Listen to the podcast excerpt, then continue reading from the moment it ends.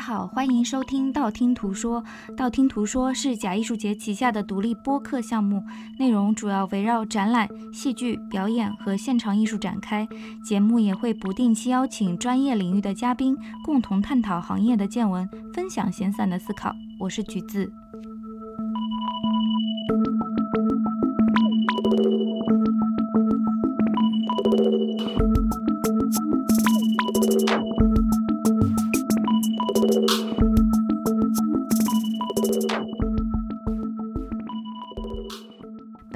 客配套的补充图文索引已同步更新在微信公众平台“假艺术节”。道听途说第十六期的嘉宾是我的好朋友周安迪。周安迪是一位平面设计师，也是 T 出版工作室的负责人。下面有请他做一个简单的自我介绍。大家好，我叫周安迪，我是一名平面设计师。然后主要是做书籍设计，现在也参与一些书籍的策划和出版工作，有时候也会自己翻译书。那我们今天这期播客其实就是关于书的播客。想要录这期播客，也是因为 T 的话最近要出一本美国的散文作家 David Sedaris 的散文集《Calypso》，中文叫《卡利索》，卡利普索。那不妨我们就从这本书开始聊。这本书是呃，应该是在呃上海文艺出版社出版，然后是 T 呃工作室和企鹅中国一起合作，然后在上海文艺出版社呃出版。我之前也是呃一直对 David Sedaris 很感兴趣，有一次去企鹅中国的时候，那边的一位编辑小白他就跟我提到这本书。国内之前也有 David Sedaris 的书出版过，但是好像都没有。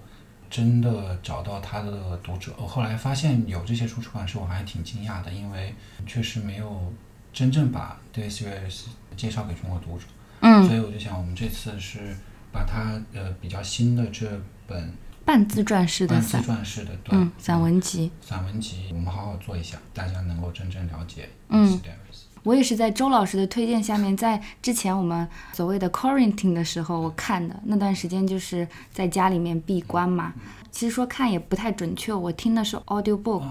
因为当时买书啊，买原版书可能渠道上有一些阻碍，所以我是听的。但是前段时间收到了这个周老师发过来的中文版的一个预览，听书跟看书。差别还是非常非常大的，尤其因为我听的是英文版，然后看的是中文版，我发现因为英文也不是母语嘛，所以可能捕捉那些信息没有那么敏锐，反倒是看中文版翻译的时候，有一些小细节就补全了。因为我觉得翻得非常好，他的语言其实挺特别的，他的行文的方式，我不知道你怎么看啊？是，其实我们本来是打算上个月底就要印的，那个时候发给你的是一个。基本上编辑完成的稿子嘛，然后我们又觉得，因为它本身就是一个幽默的作品，所以它的翻译还是非常非常重要的。所以我们看了一下，我们又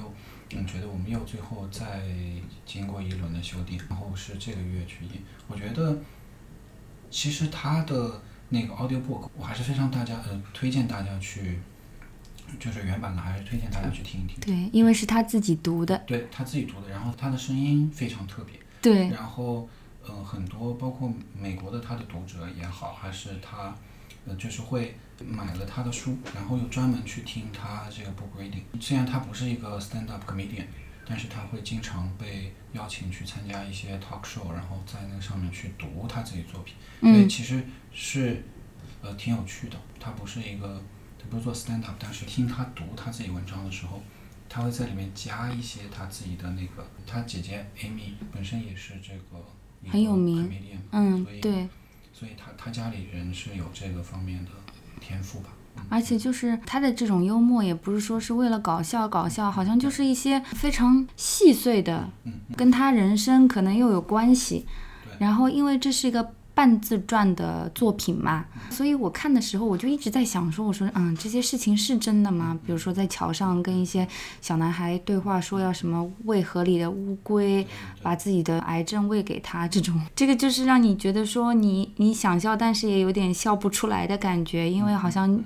有一些伤感，有的时候，尤其是写到他另外一个应该是妹妹吧，Tiffany，因为这个应该是精神对对对吧，就自杀了杀，嗯。对他整本书里面其实写非常多的，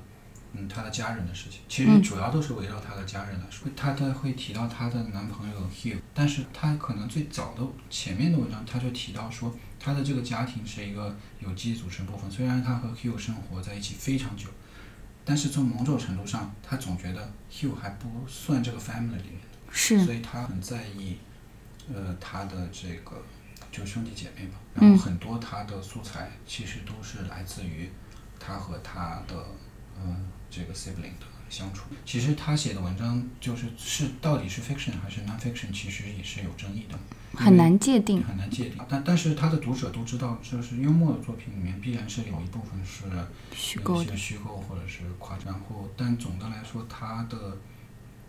嗯和他家人的那种相处的感情和。那个应该是还是很真实的。然后我觉得你刚才提到那个很重要，就是他不是那种哈哈哈的那种幽默，还是他嗯，他通过一种就是说很几乎是在在自我贬低的一种方式，就是 self-deprecating，对，就自嘲的那种幽默。你如果把他自己描述自己的那些词汇和方式全部列出来，你会发现这个人可能并不是一个非常大度。就什么都很好的这样的一个人，是有很多缺点的人，因为他非常的坦诚和自嘲，反而你能够和他产生共鸣，因为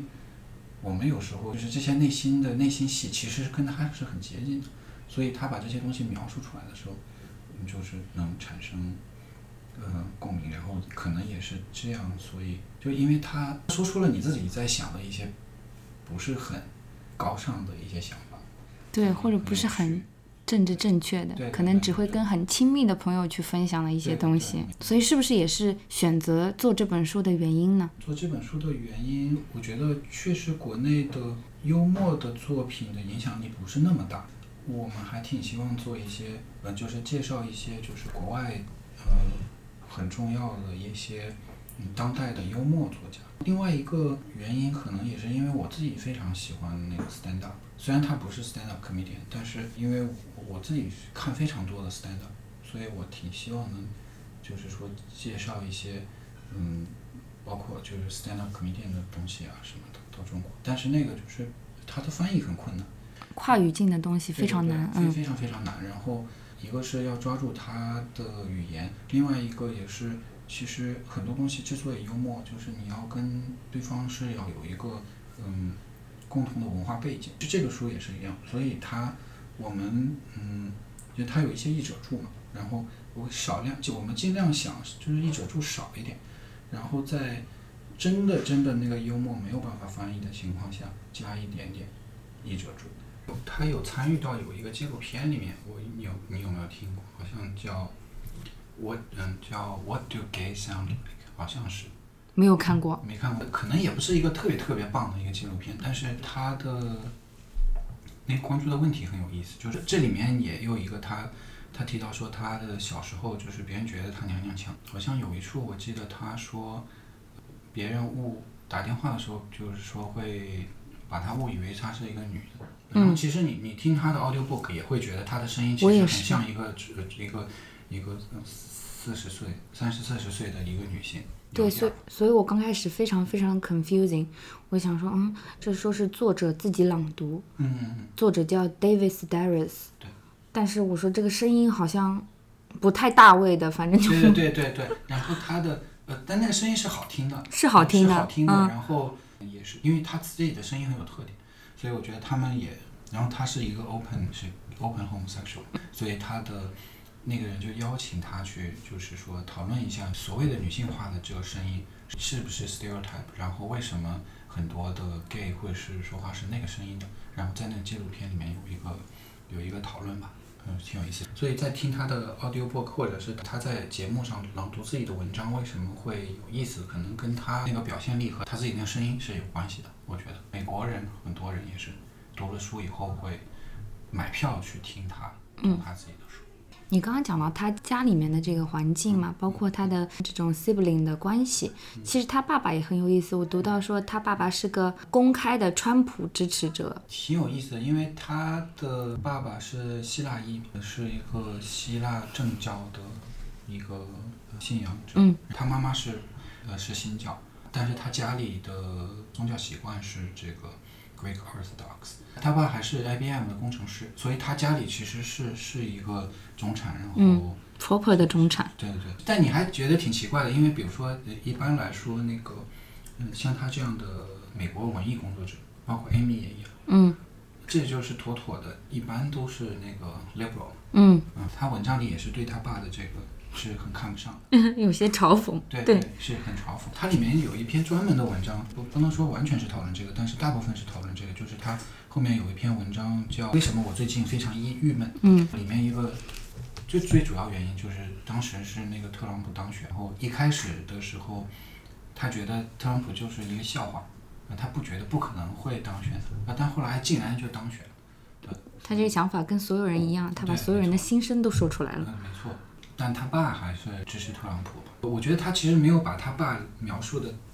特别的不堪，没有就是，还是还是能感觉到，就是是是个 decent 的父亲。对对对，嗯，对只是说可能政治意见是不合的。对对对对，这本书其实是应该是一八年在美国出版的，然后出版了之后也是现象级的畅销书。因为据他自己说，可能不一定是这本书，我有点不记得了，但反正就是说他签售可以签十个半小时不停的这种。那谈这样的书的版权，你觉得困难吗？David Sedaris 在美国是绝对绝对是一个 Icon，对，对是个 celebrity。其实 T 工作室是一个很小的工作室，然嗯后这也是我觉得为什么我们没有直接去通过呃完全是去签这个书的版权，然后自己做的原因是，嗯我我觉得我们体量很小，然后我们还是需要跟比如说像呃企鹅中国这样的合作，才有可能会可以出这个书的。嗯，但他们也需要一个呃像我们这样工作室去设计啊，然后呃协助他们去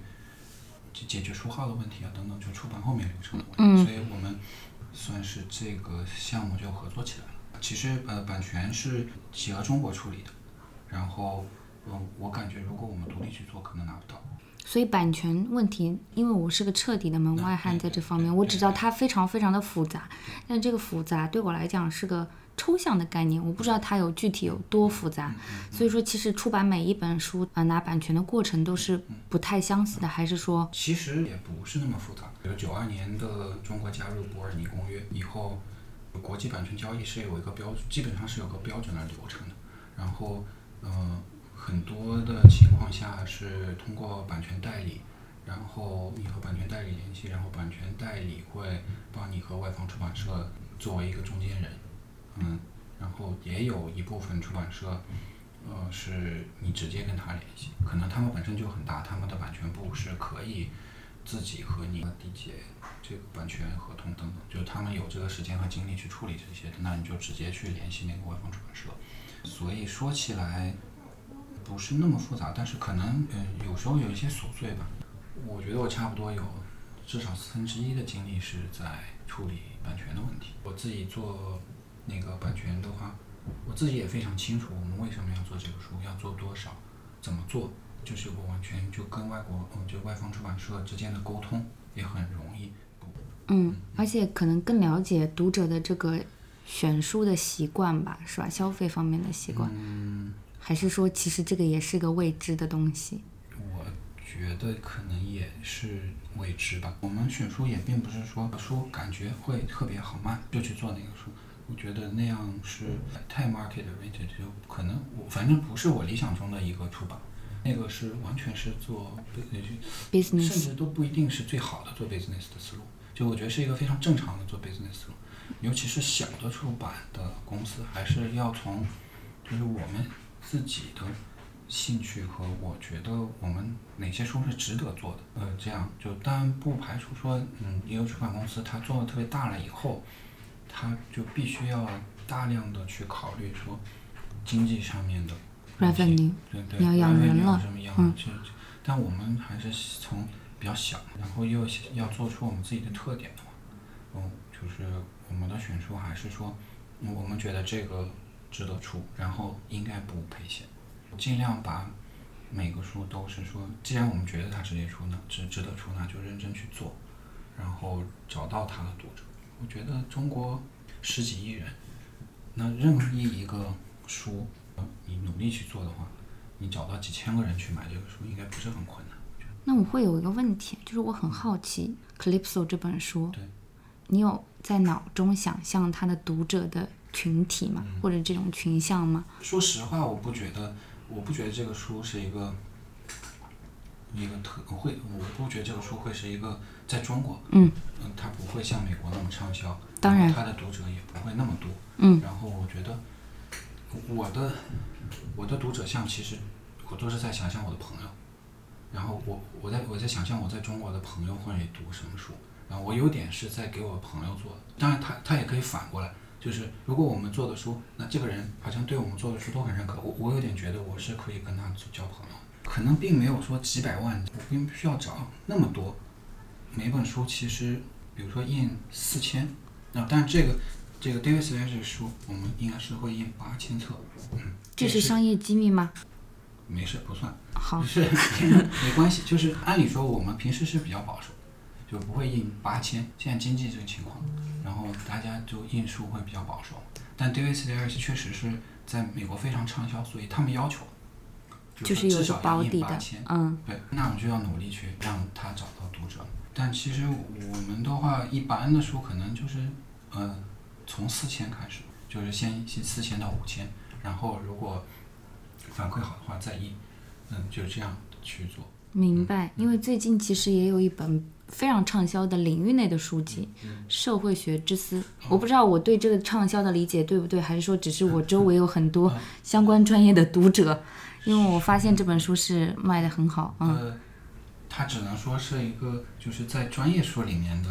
呃畅销吧。其实我们做的书很多书都是这样的，就是我们想嘛，所以我们其实是想服务好一个小的群体。比如社会学之思，它是给大家介绍社会学是什么怎么回事儿，嗯所以我觉得学生还有这个研究社会学的学者可能会对这个书是感兴趣的，而且它其实是一个鲍曼的经典著作，这个首印是五千，然后最近刚加印，然后也就是说这个数量其实嗯不是一个真正畅销书的数量，我觉得畅销书怎么也得好几万，但是作为一个社会学这样一个听起来就很硬的一个领域的这样一个书，就是在我们应该是四周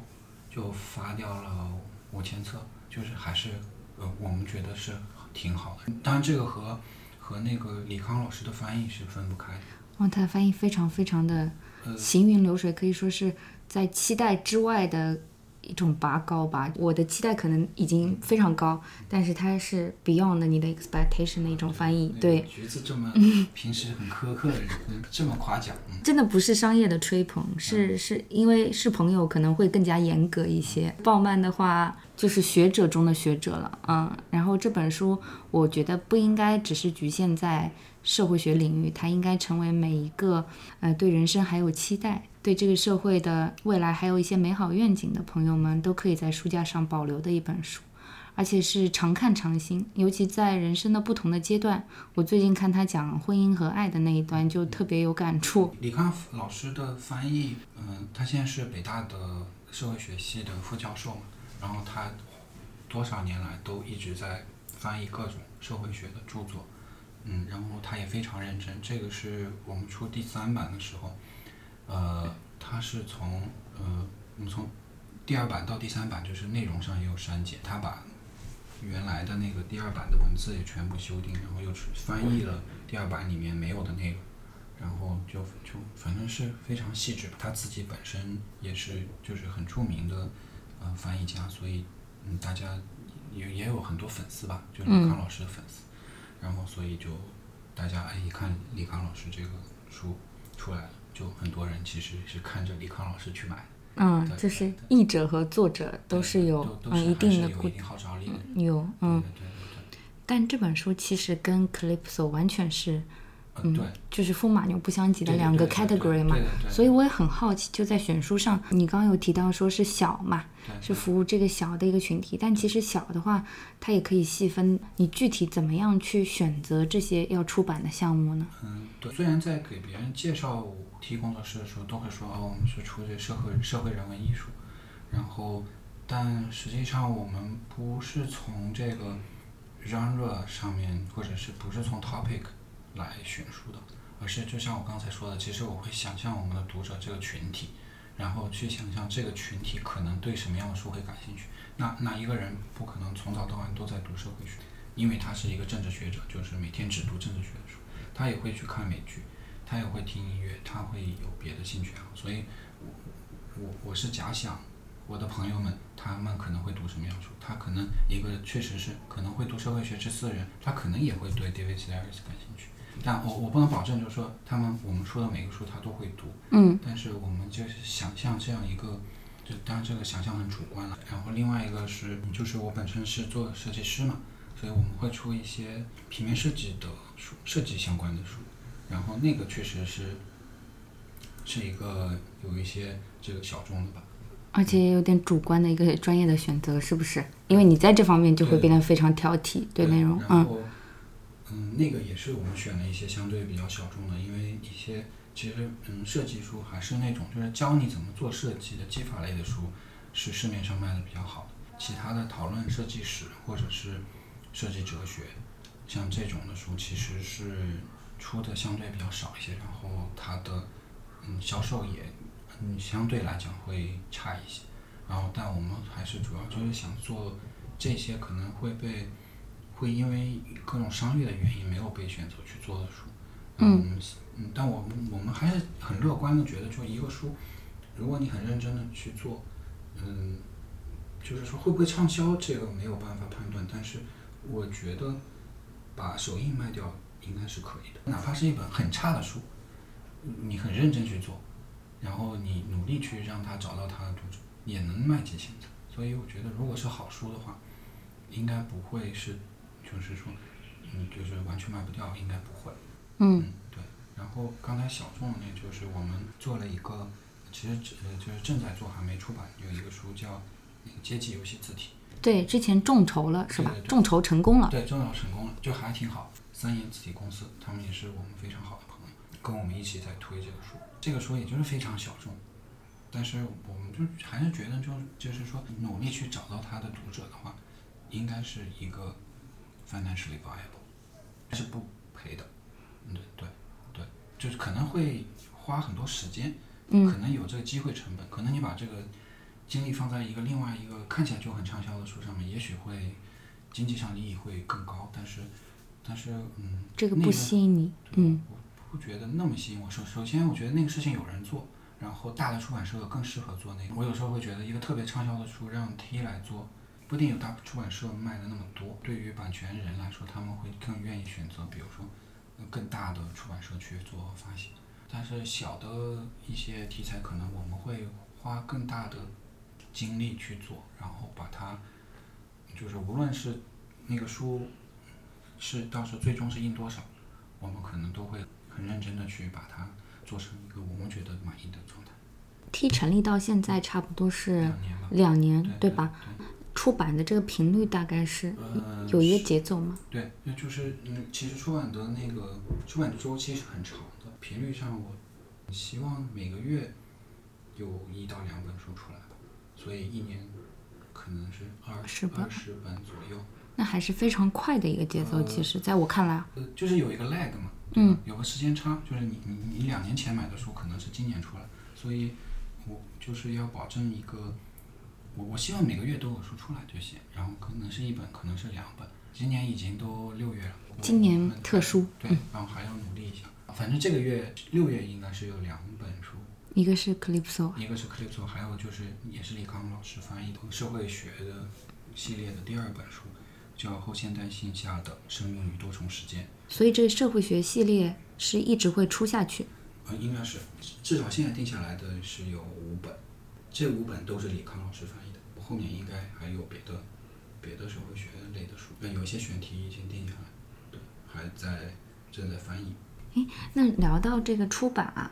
我的一个理解是说，我们的 small imprint 在中国这样的一个阅读环境下面，我之前的一个非常主观的一个看法就是说，它是一个非常冒险的行业，就这么说吧，就是它经济上可能回报不是那么高，然后读书的人也没有那么多。但是我近期有一个观察，就是说，因为这个疫情，可能大家也没有其他的娱乐活动了嘛，嗯，时间被释放出来了一些，那大家又回归书本了。我不知道你是不是这样的一个看法？就大家现在真的在读书吗？我觉得读书肯定是好少数，嗯然后读纸质书的就是就是少数的少数。我在这个事情上面，我甚至没有那种强烈的想法说它需要被逆转，就是嗯，就是很多人会觉得说大家应该来读书啊，呃应该来纸读纸质书，然后这个嗯，读书是这个 high culture 的一部分，是这种阅读一定是好的。然后我我不完全确定，都不说读纸质书吧，长阅读可能都是一个非常非常奢侈的事情。是啊，比如说上班族，我本人就觉得，你一旦进入了那个朝九晚五的模式，你的时间是被挤压掉的。但是读书它需要整块的时间，所以你我很难去开启，比如说长篇小说这种 category，对，因为它是一个非常线性的 journey。那你这个 journey 如果有很多的中断的话，那个阅读体验是非常奇怪的。对，我觉得多数的人其实都没有这样的整块的时间和工作的压力啊。然后，其实每本书，这个除了书的本身的价格以外，其实如果你把你那个读书的时间也要折算过来，才是这个真正的这个书阅读的成本。啊，比如说这个书可能一百块，你打折可能六十块买过来，但是你如果这个读这个书要一百个小时，你一个小时是假设你是赚这个五十美金。那就是读这本书的成本是五千美金，再加六十块，这个成本是很可怕的。非常昂贵。对，就是非常昂贵，所以它绝对是一个很奢侈的一个事情。你会发现现在很多人在啊买书如山倒，读书如抽丝。对，就这原因就是，嗯，就是因为买书很便宜，读书很贵。其实买书也不便宜，其实时间成本。嗯是，主要是个人的时间成本，但其实反过来来算，比如说这书才几十块钱，但是，嗯，比如说作者、编辑、对啊设计师，这各种人花费的精力在里面，五十块钱其实是个免费，是啊其，实相当于是免费的。其实五百块跟五十块没有什么差别，都是免费，在我看来，因为这个流程非常的长，而且智慧你没有办法用金钱去衡量嘛。虽然说我们商业社会都是为它赋予价值的，但是我一直觉得这个东西有一点有一点点荒谬。书价肯定将来还是会涨的，当然还有一些别的要考量的问题，但总的来说，好的书，它相当于是一个作者一生的思维的是精华，然后你可能一杯咖啡的钱就把它买过来，然后我觉得是很值的。我我经常会想到，比如说书很贵的时候，那可能有的人就一个月工资就就每天不吃早饭，为了买一本书。比如八十年代的时候，我就经常听到这种故事。很早的时候，像这个手抄本的时代，一本书是跟一个农场的价格是一样的。所以你你家里的如果有一本书的话，那绝对是非常富裕的贵族家庭。所以现在的书就是一个很便宜、很一顿饭的价格。我并不觉得现在这个书价是高的。我觉得非常的适中，就是现在，我觉得还可以更高一些，因为我们每次买原版书的时候，其实你会感觉到，在英国、在美国，你买一本小说可能是十美金到二十美金左右的这样的一个区间，看长短，这个定价是合理的。嗯，在我看来，当然我们这里纸张会便宜很多，因为我们是造纸大国，这个成本可能会降低一些。对，对，然后但嗯，但我也我也理解，就是说，比如说有些我觉得嗯学术书，比如说学生需要这个书去图书馆借呀、然后让图书馆的这个或者是大家去图书馆借书再更容易一些，嗯，然后那就可以很多人是，比如说学生可以借书，借书，然后不用钱就能看到这个书，当然是非常好的。就对于一般消费者来说，我觉得现在的书价就并不是很高，然后而且那个定价其实大家多数人几乎没有人是原价买书的。所以我很好奇啊，刚开始其实就应该问这个问题，就是 T 到底是什么意思？我有一个理解，很俗气啊，就是书籍是人类进步的阶梯，是这个意思吗？呃，其实也不是。还是说你想要读者去慢慢体会？呃为什么要梯？梯是一个很有意思的东西，就是人是上楼是用梯的，下楼也是用梯的，所以梯不是一个光是向上的，就是你想往下走也需要梯，它一定是个连接两个平面的一个工具。所以我们是觉得它这个书是能把你从一个地方带到另外一个地方，是连接两个空间的。至于是往上往下，就是嗯。自由的。自由的，首先有上下或者是进步，里面是带有价值判断的，就是你认为有些东西是 more valuable than others，然后有些东西更值得。比如说提到进步，那就是说，你就是你人要变成另外一个样子才是变好的，就是这个我们都嗯没有那种完全的自信吧，就是我们肯定有一些价值判断。不然就是我们没法选书嘛，我们肯定觉得有些书就是更值得我们去出版，但是可能会更开放一些，就是不会觉得说那个读社会学之四一定就比读 Clipso 要重要，对吧？没有。所以我觉得 T 其实是 Telos 或者读 Telos，它的那个一个首字母的那个 T，然后我们就找了一个中文的字，也是也有这个原因。Telos 就是一个嗯希腊哲学的概念。嗯，他就说每个东西它有它自己的一个特点，然后他要把他自己的这个终极的目的应该是被发挥出来的。就比如说一个刀，它可能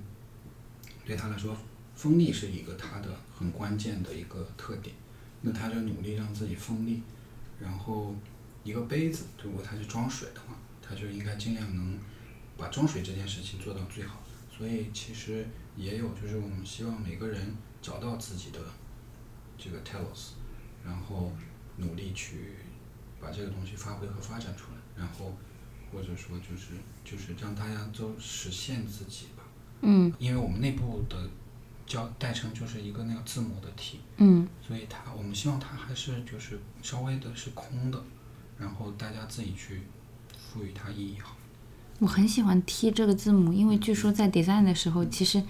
它两根线应该是一样长，但为了好看，通常是这根下面的这个竖线会拉长一些。我不知道设计字母的时候需要做一些视觉的修正，同样长的线在横线、竖线在交叉的时候，人看起来会让他觉得不一样长。然后有一个很巧的是，就是 telos 就是有时候会把它翻译成目的，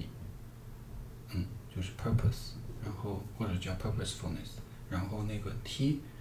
你把那个梯子拆开就是墓地。对哈。对，就有点巧了。其实我有时本来是想叫墓地，墓地文化传播有限公司，但是很像那个墓地，就是那个 cemetery 那个。嗯。对，所以后来没有。走向坟墓，文明走向坟墓。对对对。所以觉得啊，可能不是很吉利，那就叫踢了。对。嗯。对。私下的话，其实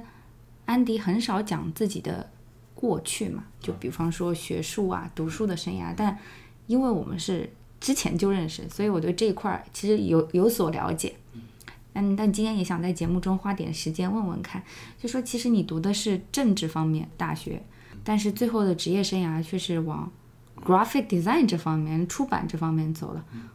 呃，这两者之间你觉得有必然的联系吗？很难说吧。就是人的命运这种事情，然后我觉得我我我我小时候喜欢画画，我觉得我家里也没有艺术家，所以我家里不会想到说要去培养这个艺术方面的，然后就后来就很自然的就是说就是读了这个高中也是分到理科班，然后要去美国留学的时候，呃，哎怎么说呢？家里人的这个思想还比较进步，然后就后来选了一个。文理学院叫 Wesleyan，就是它是一个 liberal arts college。我有时候觉得，就国内的理科的基础教育可能会比，其实不比美国差。当然。所以我觉得，那我如果去了美国，那我应该读一点这个文科。所以我就是，虽然我高中是理科，然后去了是选了就是嗯叫 Government，然后它的内容其实跟 Political Science 也挺像，但是它它不是当 Social Science 去教，而是里面会有一些比如政治哲学这种，所以它是一个综合的关于政治的一个呃一个专业吧。但总的来说，它就是 Liberal Arts，其实它的它的不要求你特别强调专业性，而是比较希望你是一个综合的那个呃具有批判思维的一个人吧，就是、嗯。对，所以我们上课也是就是嗯也有专业课，然后也会学数学，也会学物理。大学的毕业论文是写的是是历史系的一个论文，毕业了以后不知道自己要干嘛，然后去了日本。呃去了 Berkeley。哦，去了 Berkeley。嗯对对对，然后去 Berkeley 升了一个一个 political science 的 PhD，读了两年半、三年，考试了以后，嗯，就觉得，哎，我不一定要，不是，你，就是感觉我对，我对，嗯、很多事情感兴趣，想要去阅读去了解，但我好像并不是想当一个，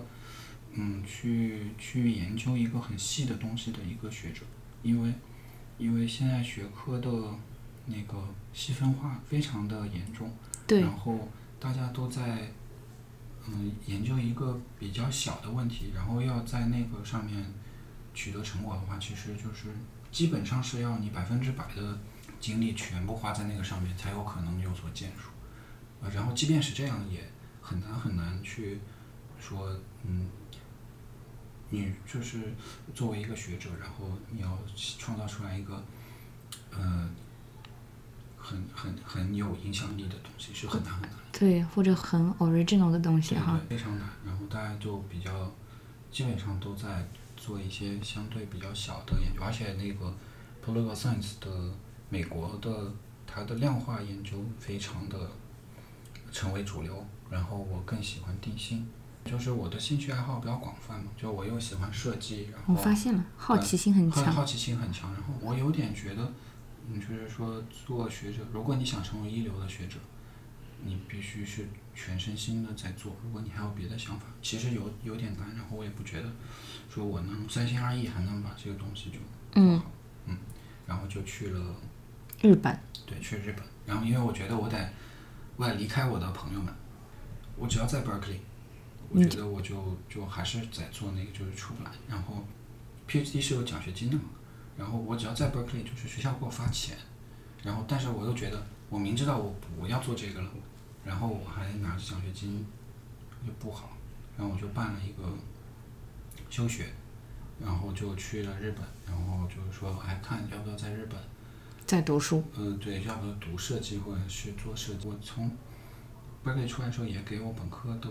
那个设计老师也写过信，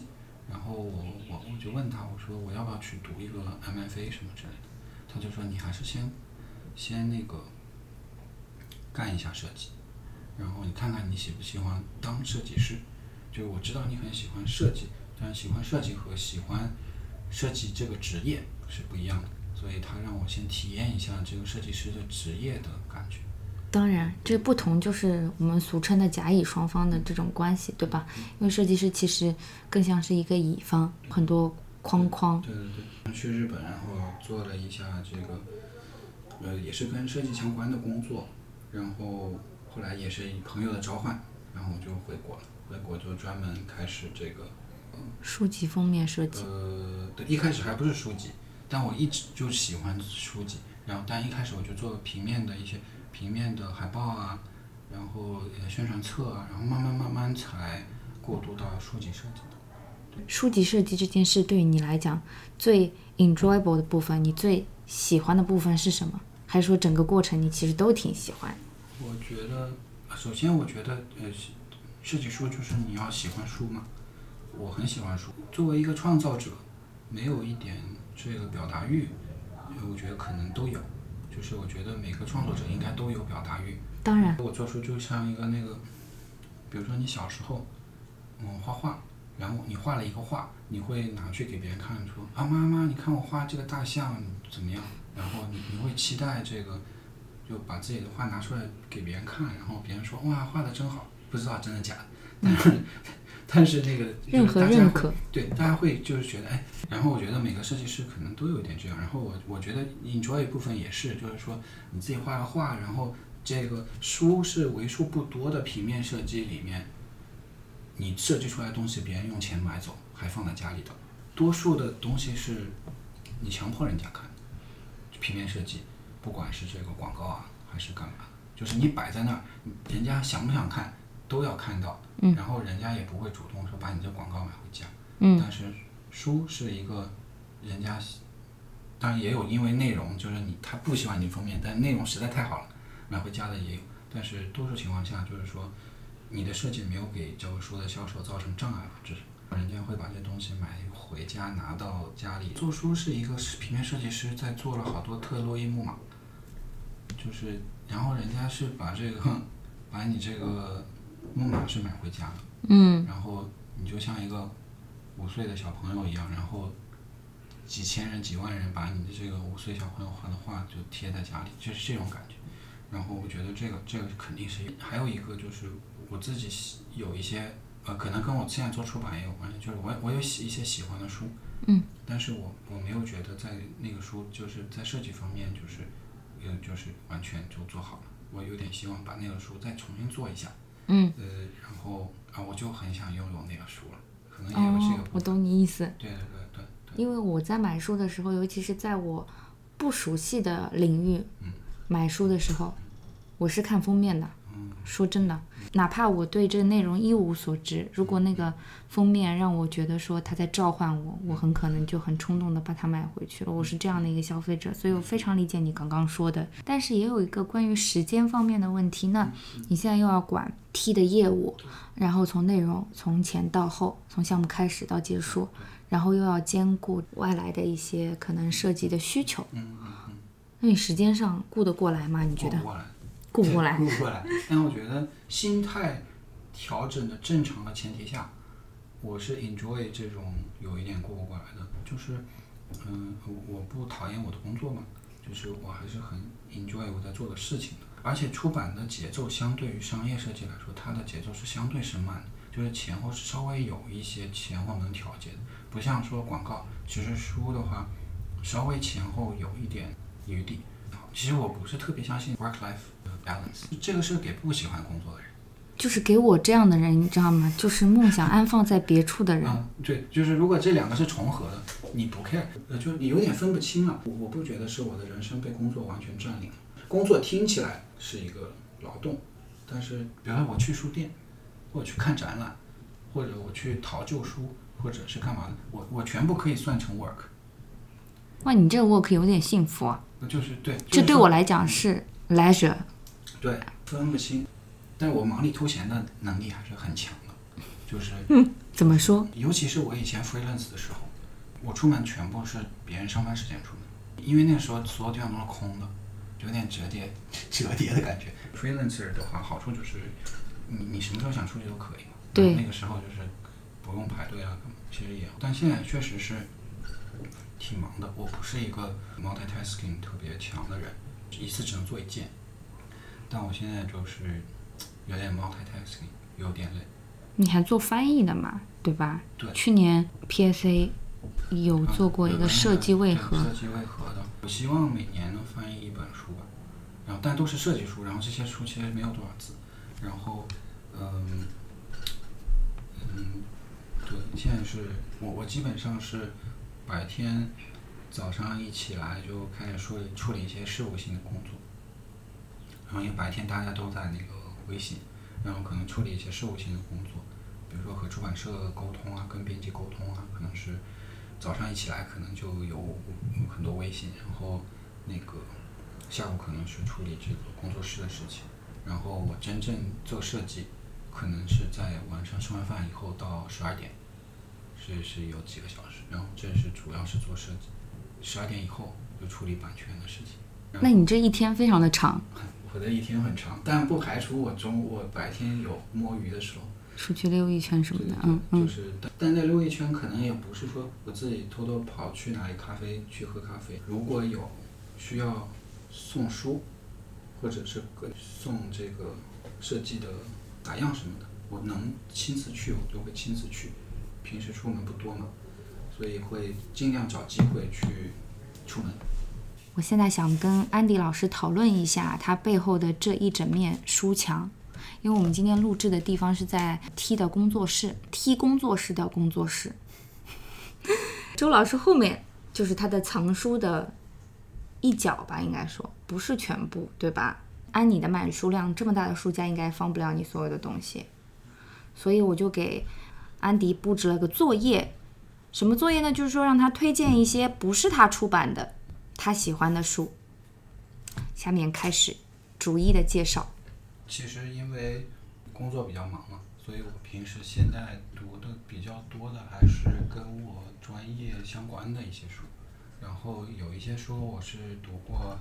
呃，好几遍的。就比如说有一个美国的封面设计师，他叫 Peter Mendelson，他出了一个作品集叫 Cover。那这个作品集应该也快有十年了吧？本来我们工作室想做的，然后也联系版权，然后有另外一个捷足先登了，对，但没完全没关系。我知道是未读，反正好书。然后我觉得未读的书出的还是挺好的，所以我觉得只要有人愿意出，然后能保证质量，就是很支持。Peter Mandelson 是很有意思，然后大家其实呃很多封面不一定知道是他做的，但是大家可能都见过。你见过？你刚刚翻的那个过程中，就发现好多都有。有一些你肯定见过，因为他原来也不是平面设计师。对，这卡夫卡系列应该是他最经典的一个系列。企鹅的。嗯，你这个呃对，是 Random House 的。对。可以说他等于是引领了一个回归到极简主义封面的一个风潮。他原来是一个钢琴家，到三十岁的时候，呃，他太太怀孕了，他出现了两个问题，一个是太太怀孕以后，他觉得在家里练钢琴太吵，然后另外一个原因就是他遇到一个他自己认为的一个职业瓶颈，就是他觉得他是一个 concert pianist，那你要成为一个非常著名的表演级别的钢琴家的话，这个你要成为顶尖是很困难很困难，所以他当时就觉得那。那世界上真正的著名的这个 concert pianist 有几个呢？也没几个人。然后他就当时觉得就要换这个换行业。他的妈妈认识 Chip Kidd，我我非常我非常推荐大家去这个 YouTube 上搜一下。哦，可能我不知道是不是 B 站上也有搬运过来的，就是 Chip Kidd 有几个有两个 TED Talk，非常值得看，然后非常的有趣。他本人简直就是一个太逗了。呃，Peter Mandelson 是犹太人，然后他妈妈认识 Chip Kidd，还是说他妈妈的朋友认识 Chip Kidd？呃，反正他妈呃打牌的时候帮他联系了这个 Chip Kidd。Chip Kidd 当时是 Knopf 的设计总监，嗯，就给了这个 Peter Mandelson 一个 interview 的机会，嗯，然后那个 Peter Mandelson 就过去给他看了可能自己设计的一个 CD 的一个封面之类。然后 Chip Kidd 就同意了，Peter Mandelson 的做的东西会更 quiet，更收敛一点，嗯，收敛，克制。他非常非常厉害的地方就是他是一个具有非常好的人文素养的一个人，所以他读小说和这个阐释文本的能力都非常强。他会深入的去读这个文本，然后从里面找出来一个小的一个点，然后你可能读了这个书以后，很普放，哇，就是非常的这个细腻。很 subtle，他本来读这个 fiction 就非常多，所以你会发现他做的多数都是 fiction。他也非常的会写，我觉得就是一个是写作的能力对于设计师来讲还是很重要。当然，当然也是一种表达嘛。对，嗯。他去年出版了一个，还出版一个小说叫 Same Same，然后我不知道国内哪里引进，但是我我也没读过。但是就是说他去年出了一个小说，就还是很厉害。找来看一看，嗯。然后这个就是这本是 cover，然后里面是。那个里面有所有他的职业生涯回顾，最回顾的最经典的作品。Peter Mandelson 还另外写过一个书叫《What We See When We Read》，也是未读出的，那个也值得读。然后里面排版也是很有意思的。对，刚才提到这个 Chip Kidd 这本书，大家也可以看，我觉得也是很好，也是这个重庆大学出版社出的。我还有一个很喜欢的设计师叫 Michael Bierut，然后他也是写了一个类似就是作品集这样的东西。然后叫 How to，呃，其实全称是 How to use graphic design to sell things, explain things, make things look better, make people laugh, make people cry, and every once in a while change the world，什么就是很长的，一般就叫这个叫 how to。它里里面有把它的各种案例都写了一个短文，他也很能写，呃现在能写不是写的多，他也有一个博客，我很推荐，是叫 Design Observatory，是我好像听过对，但是没有一直在连续的听。然后这个书里面放了他的一些最经典的案例，然后里面的解释也是很好，然后不是那种高高在上的，而且很幽默，非常幽默。这个 How to 有一个中文版是这广西美术出版社出的，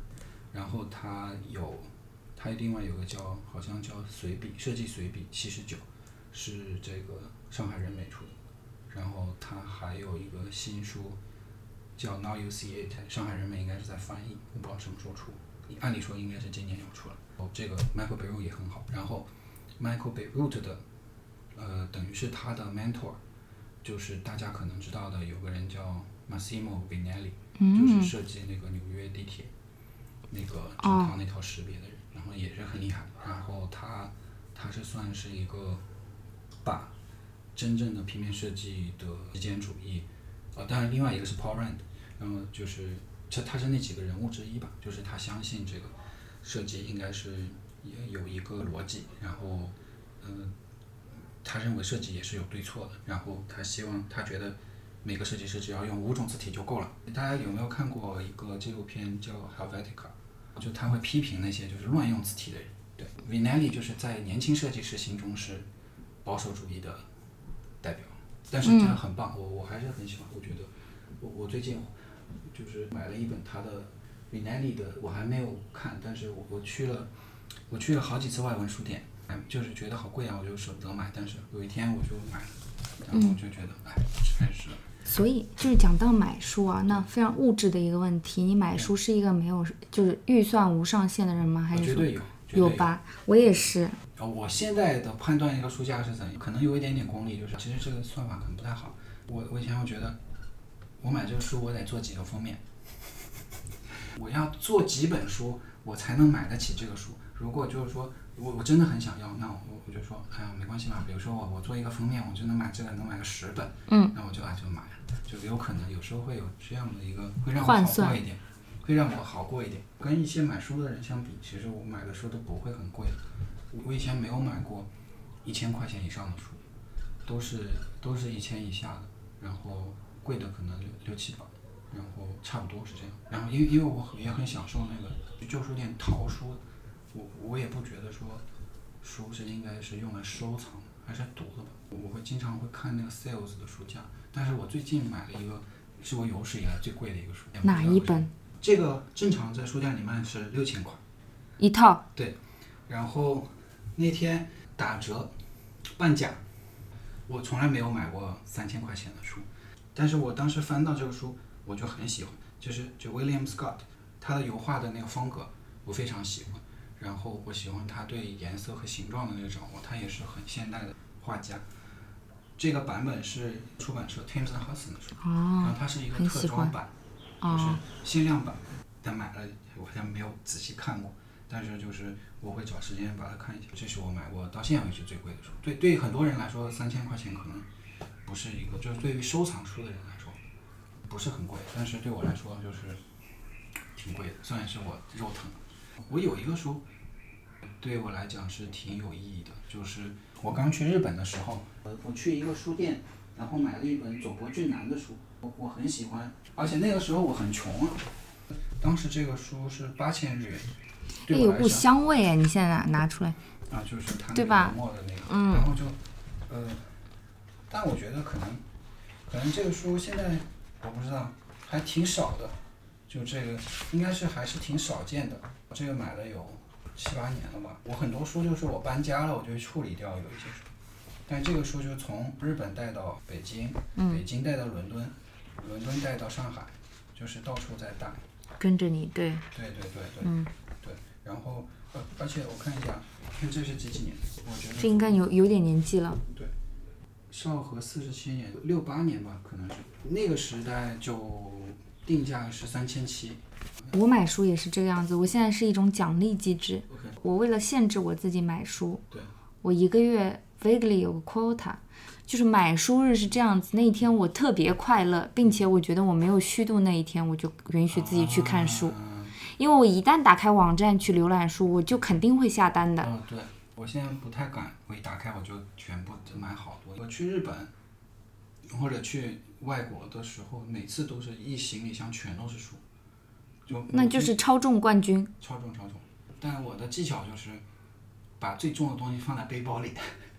我以前也是，但是年纪大了不敢了，因为太重了，我无法再在就是进安检的时候显得轻巧。啊就有一次我上飞机，我那个小的手提箱里都是书。我从英国回来，我就想说，我一定要表现得非常轻巧，这样空乘才愿意来帮我抬箱子。我在那边提把手的时候，我都害怕那把手断了。我现在应该反而花在买书上的钱应该比以前少。今年首先我今年没出国，国内的书可能有一些编辑会给我一些，我就就是哎就交换吧，脸皮厚一点，你去跟人家要。但是我真的觉得，就是背诵书、被赠予书是世界上最快乐的事情。我觉得我收到所有的礼物里面，如果是一本书，并且那本书不管是不是自己想要的吧，如果是自己想读的，那那更开心。送书就是对方对对你很了解，就是往往这个呃我跟送钻石不一样，对，但送钻石也是挺好。如果送书还送钻石，我还是要钻石吧，我再把钻石这个换成书啊。就是 ultimately 它还是书。我因为现在工作关系嘛，可能平时读的要么是我们要出版的书，如果不是我们要出版的书，那可能就是设计方面会多一些。接下来可能有时间会想要多看一些这个产品设计方面的，或者是建筑设计方面的书。嗯，所以会有一个特定的阅读方向，是吧？呃，呃一段时间会更新一下有，就是实在就是没时间嘛。我越来越觉得，去重重读一本你以前就觉得很好的书，比新读一本书的收获要大。是的，对，我同意。对，所以我现在有些书，我我以前读过的，我重新读它的时候，我都是有收获的。有些新书反而好像读一下觉得哎没什么，就是那些好的书，常看常新。对，嗯好的书、经典的书读十遍，比读十本新书的给养要好很多。那我们这一期就差不多了嘛。最后一个问题，能不能分享一下 T 工作室接下来的出版计划？因为我知道有一本现在可以说了，对吧可？以可以。就是 John Cage 的书，其实也回到了之前的问题，跟你的大学是有千丝万缕的关系。对，我希望今年能出版嘛。呃，我是我是 Wesleyan University 毕业的，然后那个 John Cage 是是三十五以后，你看三十七八岁的时候被邀请去那个 Wesleyan 教书，教教了一年书。嗯我我也不知道，就 Wesleyan 好像是一个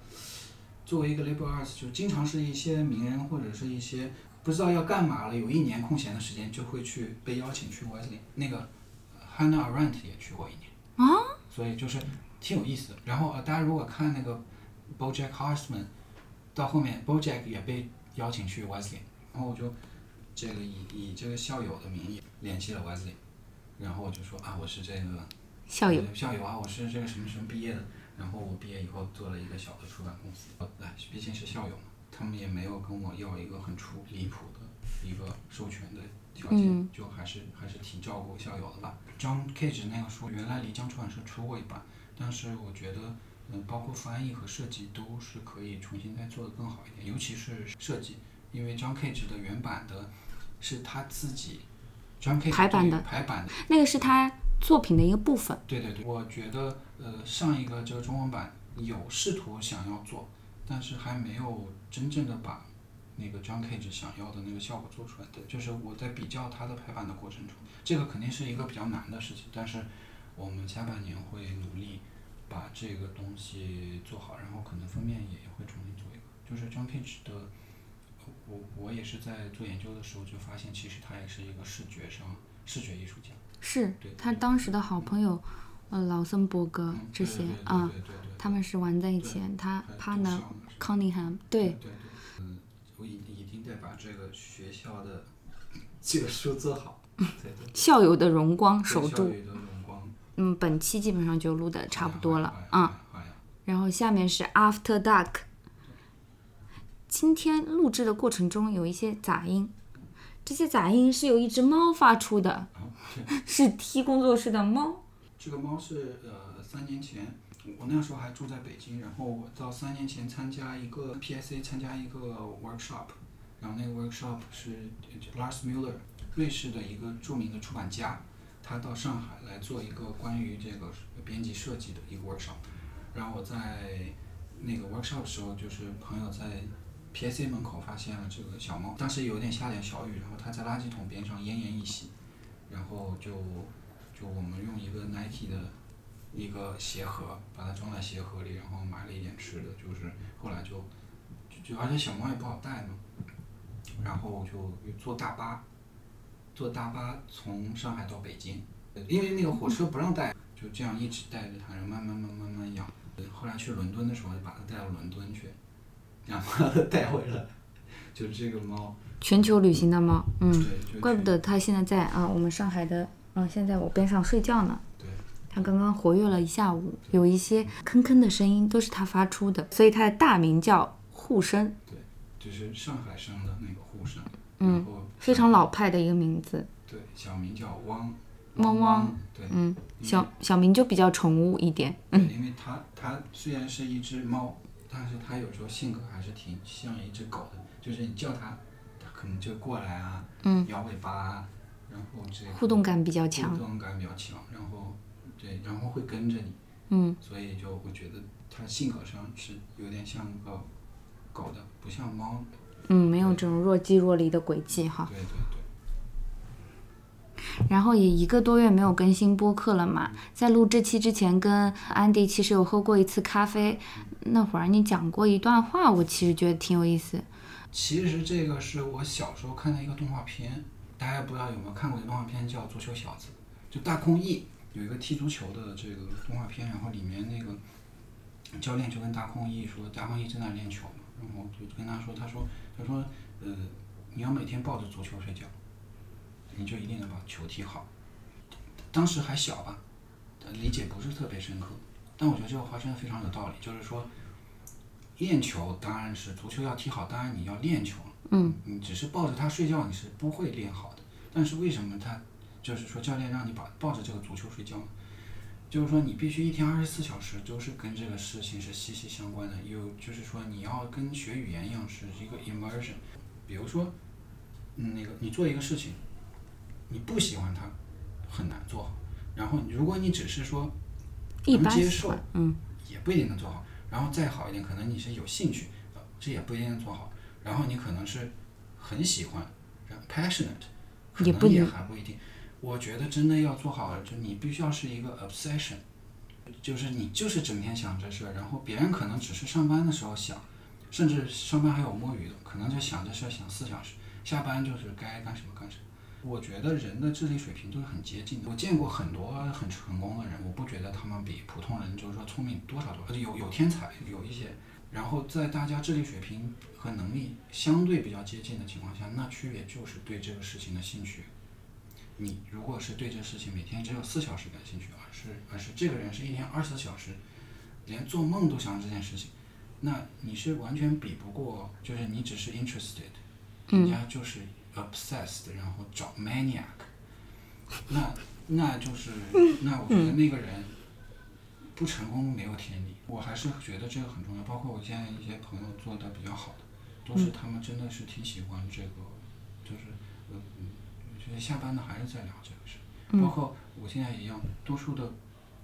朋友可能也跟这个文化行业都是有点关系。平时吃饭，动不动也就是，你看我们俩是朋友，嗯但是每次见面啊，又有聊到做书啊，干嘛的，喜离不开，对对，离不开。就你喜欢这个东西，你也不会不会跟我说，哇，下班了怎么还在聊书？就是不会对对，或者换成一个比较，